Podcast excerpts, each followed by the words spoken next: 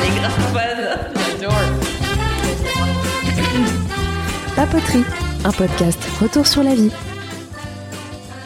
Bonjour Brigitte. Bonjour à vous deux. Est-ce que déjà vous pouvez vous présenter comme vous voulez en quelques mots ?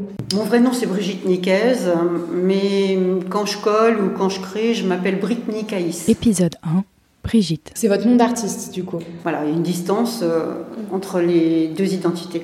Pourquoi vous avez décidé de prendre un nom d'artiste ? Parce que ce que je crée, c'est un autre univers que le quotidien et que c'est justement pour ne pas être dans le quotidien, la répétition, la banalité, que je m'évade ou je me projette dans le collage. Donc il me fallait un nom, voilà, que j'ai trouvé assez facilement.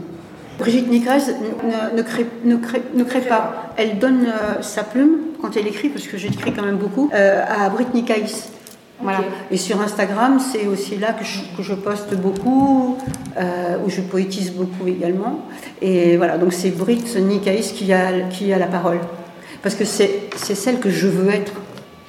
La Brigitte Nicaise, c'est plutôt une construction de famille. Et je dois dire que c'est pas le lieu où je me sens le mieux. Et ça a commencé quand, du coup, le collage ? Enfant. Ah oui. Oui, très tôt. Abandonné par la suite. Et après, c'est venu d'un constat. J'aimais dessiner, mais je ne maîtrisais pas bien le dessin. Donc, coller, c'est facile. Les magazines, il y en a énormément. Et donc, ma non-maîtrise du dessin m'a menée vers le collage. Ensuite, le mettre en couleur, avec des pastels, avec des aquarelles, avec aussi d'autres supports, quoi.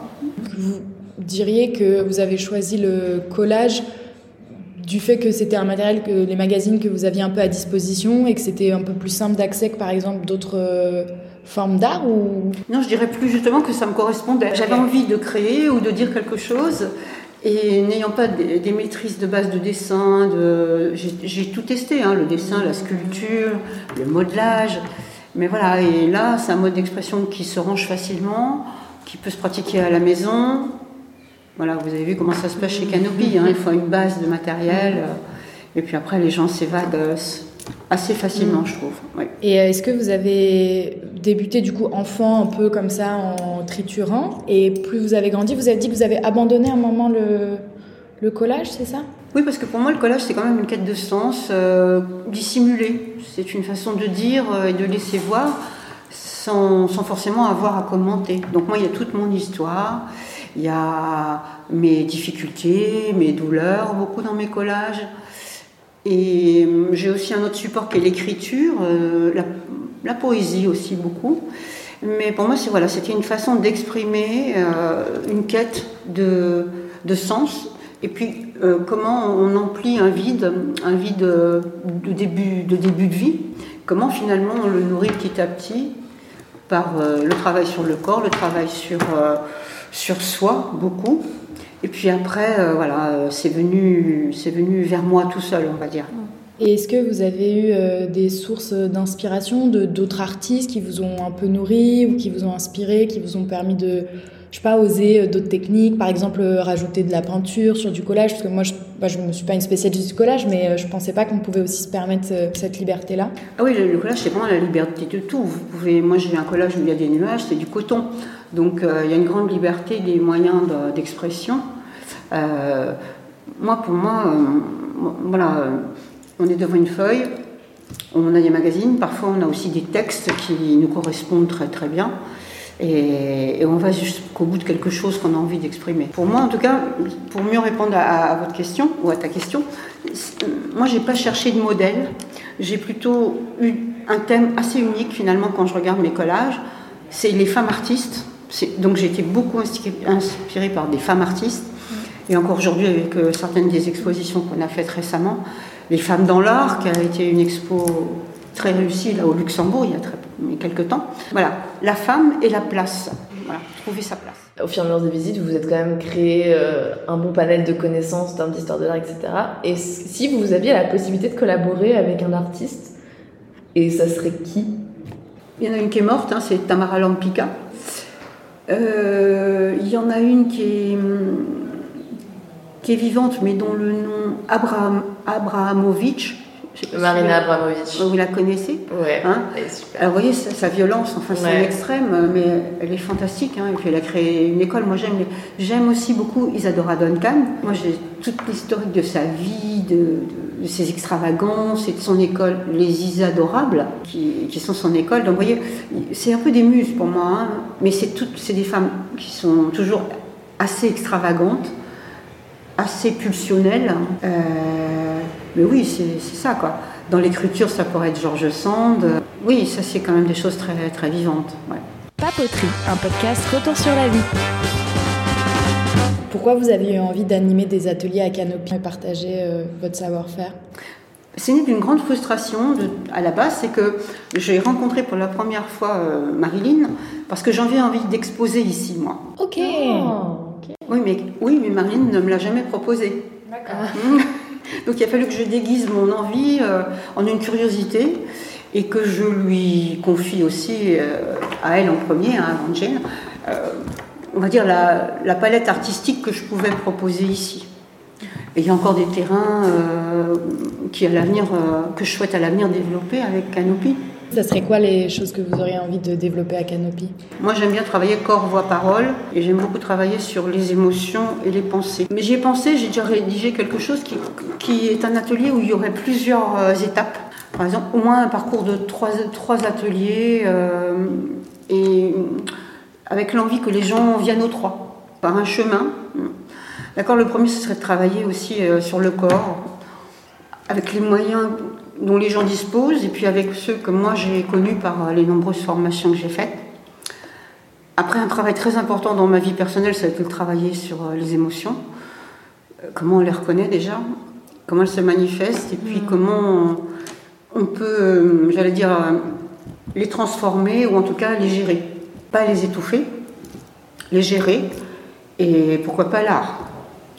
Je suis une sportive à la base, parce que j'ai toujours pensé que le corps solide, la base solide, l'ancrage, la danse, c'est un très bon démarrage pour construire son identité et sa personnalité. Et le troisième atelier, ce serait le plus délicat, c'est de travailler sur les pensées, notamment sur les pensées qui sont limitantes, sur les croyances qui sont limitantes. Donc moi, pour ça, j'ai fait aussi un cursus personnel qu'après j'ai emmené dans mes formations, mais où vraiment, il y a vraiment un cheminement de dire qu'est-ce qui est une situation déclencheur qui amène une émotion. À ce moment-là, je me dis quelque chose, c'est une pensée automatique. Je vais me dire, oh là là, ça me fait peur. Oui, mais alors une fois que j'ai peur, qu'est-ce que je fais de ça ? Donc il faut trouver un antidote. Je vais me dire, Brigitte, respire, reste zen. Et ensuite, d'ouvrir la porte du qu'est-ce que je pourrais me dire d'autre ? Comment je pourrais me comporter différemment et comment mon émotion, je peux l'accepter pour qu'elle puisse migrer vers autre chose. La peur peut migrer vers quoi ? La peur, elle peut évoluer sur une espèce de soulagement parce que je partage la peur, par exemple. Parce que si je la tue à l'intérieur, c'est moi qu'elle détruit. Voilà, donc c'est un atelier qui est en germe, on va dire, mais qui peut être un très beau parcours. Moi, ça me permet aussi de mettre tout... Moi, le savoir, pour moi, c'est important. L'apprentissage, c'est important. Donc, toutes les formations que j'ai pu faire, un jour, elles m'ont menée à être consultante et formatrice. Et aujourd'hui, elles peuvent me servir à... Ça s'appellera ma petite boîte à bijoux personnels. C'est-à-dire, il y a ce que j'ai, ce que les gens ont, et comment on peut aller un peu plus loin. Vous disiez quoi ? Vous étiez consultante formatrice avant, c'est ça ? Oui, c'est ça. Ça correspond à quoi ? C'est des interventions en entreprise, en groupe, sur des thèmes qui touchent la relation client, la gestion de soi, c'est-à-dire face à des comportements ou des discours de clients particulièrement malveillants ou grossiers. Voilà, comment je vais retrouver rapidement mon calme, recentrer, revenir au débat, poser des limites. Dire stop, moi je pense que aujourd'hui, c'est sûrement des thèmes qui restent encore d'actualité. D'ailleurs, on le voit dans les ateliers théâtre aussi, hein, c'est vrai, vous proposez aussi ça. À partir du moment où on exprime une émotion, elle ne s'imprime pas. Voilà, parce que tout ce qui s'imprime prend de la place. Et donc, même au niveau digestif, même au niveau de la peau, même au niveau de tout ça, eh bien, elle empêche un élan de vie. Okay. Alors, je ne sais pas si je suis... Exactement ce que vous voulez dire. Moi, j'ai toujours prôné le fait de, justement, d'exprimer ses émotions, parce que c'est comme si tu mettais de l'eau dans un vase, sauf qu'à un moment, le vase, il déborde et ça a des conséquences, tu vois. Donc, c'est toujours plus sain d'exprimer les émotions et d'en parler. Ce que je voulais dire, ce que tu viens de dire, c'est intéressant, mais moi j'ai aussi pris l'outil de la communication non violente, la CNV, parce que si je te dis ah putain tu me fais chier, tu vois, ça c'est pas du tout une façon élégante et pour l'autre c'est une vraie agression, d'accord ? Donc comment je vais dire, genre écoute là par rapport à ce qui se passe, je sais pas trop quoi, j'aimerais bien qu'on revienne un peu à plus de calme ou à un ton de relation, qu'on reste en relation, on n'est pas l'un contre l'autre. Vous voyez, d'avoir des méthodes grâce à la CNV qui permettent de rester en relation même si j'ai à dire que j'ai de la peine, que j'ai du chagrin, que tu m'as contrarié, que... Voilà. Apprendre à dire dans la non-violence. Et est-ce que du coup le collage, c'est un peu un moyen non-violent de justement décharger aussi... toutes les pensées violentes ou qu'on ne peut pas dire ou qu'on a du mal à exprimer, qui peut un peu être un défouloir émotionnel. Oui, ça peut être vu comme ça. Ok. Ah oui. En tout cas, c'est la liberté qui est donnée aux gens. Et notamment dans le dernier atelier, voilà, moi j'ai proposé d'aller plus loin sur le fait de dire, voilà, c'est quoi parler de soi vraiment. Parce qu'avant de parler de soi, on contourne un peu mille chemins de petits poussets. Et puis il faut être en confiance, je crois. Mais la CNV, c'est vraiment une clé. C'est pas évident du tout. Par exemple, de dire je me sens contrariée ou je suis contrariée, c'est pas tu m'énerves ou tu me contraries. Le tu qui tue. Et après, de faire des demandes aussi. C'est de dire ce que je souhaiterais, c'est qu'on reste en relation et qu'on puisse, même si on n'est pas d'accord, je puisse t'écouter, que tu puisses m'entendre. Donc c'est une vraie. Et au niveau du corps, vous voyez, peut-être, là ça se voit pas, mais quand je vous parle aussi, ça donne un corps qui parle différemment. Vous voyez, les mains qui vont vers l'autre, ma posture, ma respiration. Ça, c'est ma grande clé générale. Ouais. Papoterie, un podcast retour sur la vie. Vous disiez que vous étiez sportive. Vous faites quoi comme sport ? Le sport dans lequel je me suis le plus exprimée, c'est dans l'athlétisme. Au départ, et toujours plutôt dans le sport individuel, où on sollicite ses propres ressources, et où le coaching peut nous aider à prendre conscience d'une meilleure performance globale. Et puis c'est tout un travail d'hygiène alimentaire, c'est tout un travail d'entraînement. Et je pense qu'il faut de la discipline. Dans le désordre, il faut toujours une discipline, et même dans le collage, il faut une discipline. Vous êtes chez les Pierrettes ? Oui, c'est ça. Vous êtes rentrée quand dans ce collectif ? Je ne sais pas comment on peut appeler ça, cette association. Une association ? Je suis rentrée quand elles sont venues se présenter chez Canopy. Ah, ok. Toujours est-il que les Pierrettes ont fait ici une démonstration avec la personne qui nous enseigne, Stéphanie. Et moi, je me suis dit, yes, c'est ça. Voilà, donc, ça reste un travail, ça reste quelque chose d'excellemment adapté. Pour chacune, avec une personne comme Stéphanie qui sait vraiment offrir, conseiller, qui ramène un travail de prise de conscience du corps qui, à l'âge des Pierrettes, qui sont quand même entre une soixantaine et presque 80 ans ou plus, prendre soin de son corps, faire les mouvements qui correspondent aussi à un corps et à ses douleurs. Moi, j'ai appris à chuter, à tomber avec Stéphanie. C'est-à-dire que moi, je ne savais pas tomber au sol sans me faire mal. Donc, je ne sais pas, je partais un peu de trop haut. J'ai l'impression que je pouvais faire des roulés-boulés. C'était faux, je me faisais toujours mal aux hanches.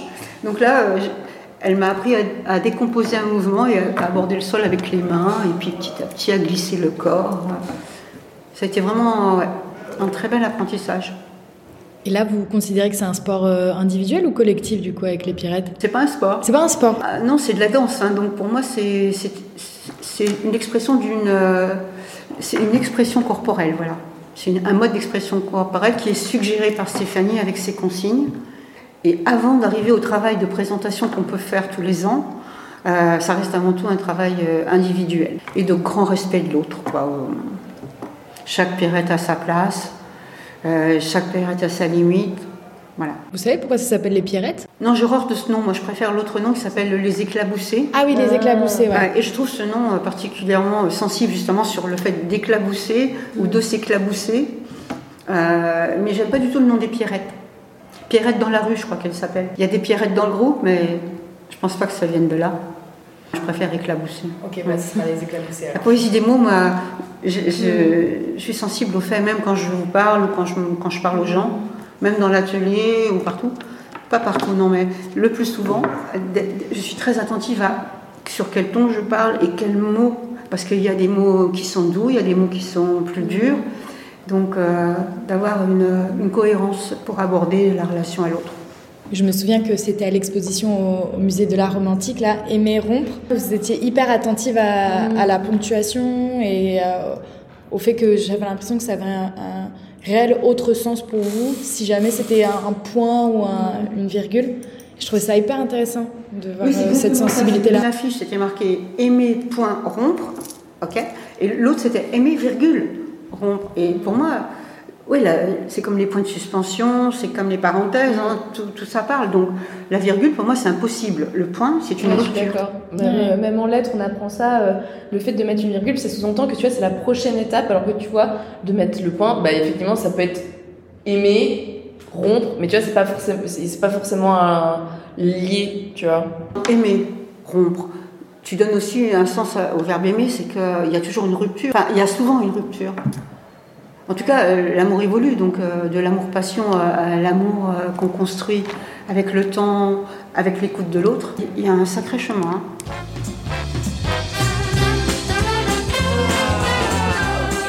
C'était Papoterie, un podcast retour sur la vie à l'Espace Canopy.